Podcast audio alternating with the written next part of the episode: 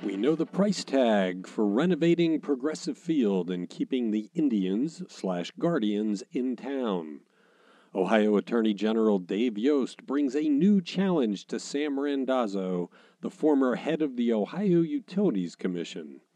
And Summa Health is the latest employer to mandate vaccinations for employees. It's the Wake Up Morning News Briefing from Cleveland.com and the Plain Dealer for Friday, August the 6th. The editor, Chris Quinn. The Cleveland Indians have struck a proposed $435 million deal with the city of Cleveland, Cuyahoga County, and the state of Ohio to renovate Progressive Field and extend the team's lease in Cleveland for at least 15 years. Cleveland and Cuyahoga County would pay $17 million a year, and the public would pay roughly two thirds of the total cost with the soon to be named Cleveland Guardians contributing the rest. The money will pay for a variety of upgrades to improve the fan experience as well as modernizing the clubhouse.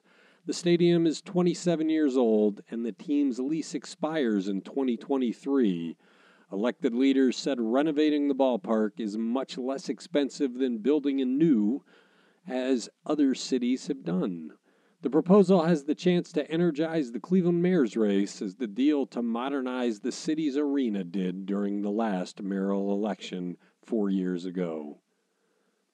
Ohio Attorney General Dave Yost on Thursday asked a Franklin County court to order ex Public Utilities Commission of Ohio Chair Sam Randazzo to return a $4.3 million First Energy Corporation payment that the company has admitted was a bribe, as well as his public salary while chair.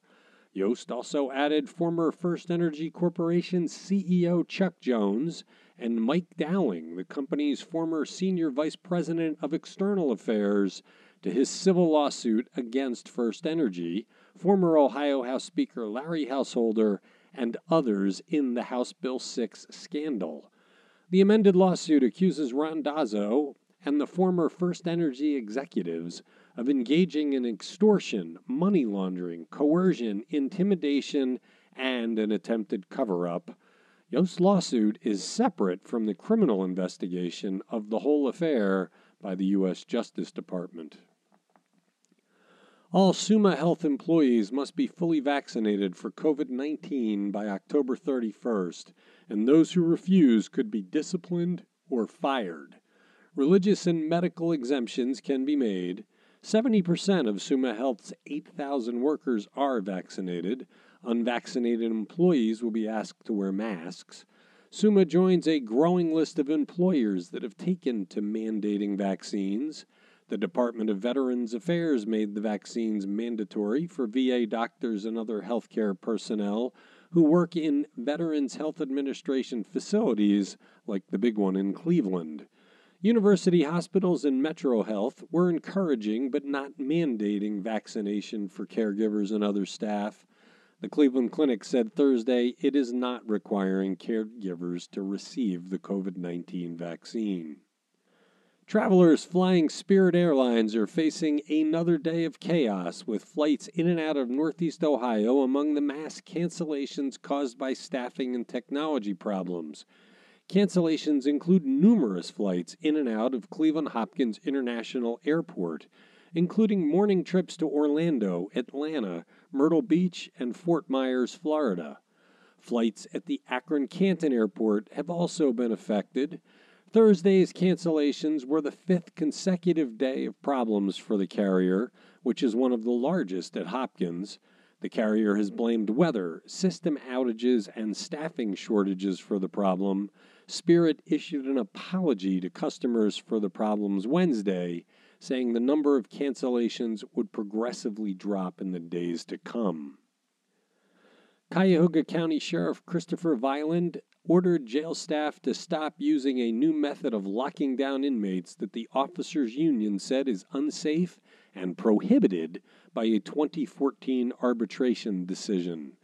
Cuyahoga County spokeswoman Mary Louise Madigan said the new policy, called yellow zoning, stopped early Thursday, one day after the Ohio Patrolmen's Benevolent Association filed a grievance over the process.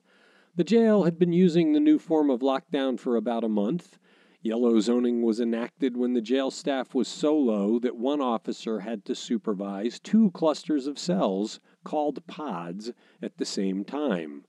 The jail has used a similar form of lockdown for decades called red zoning.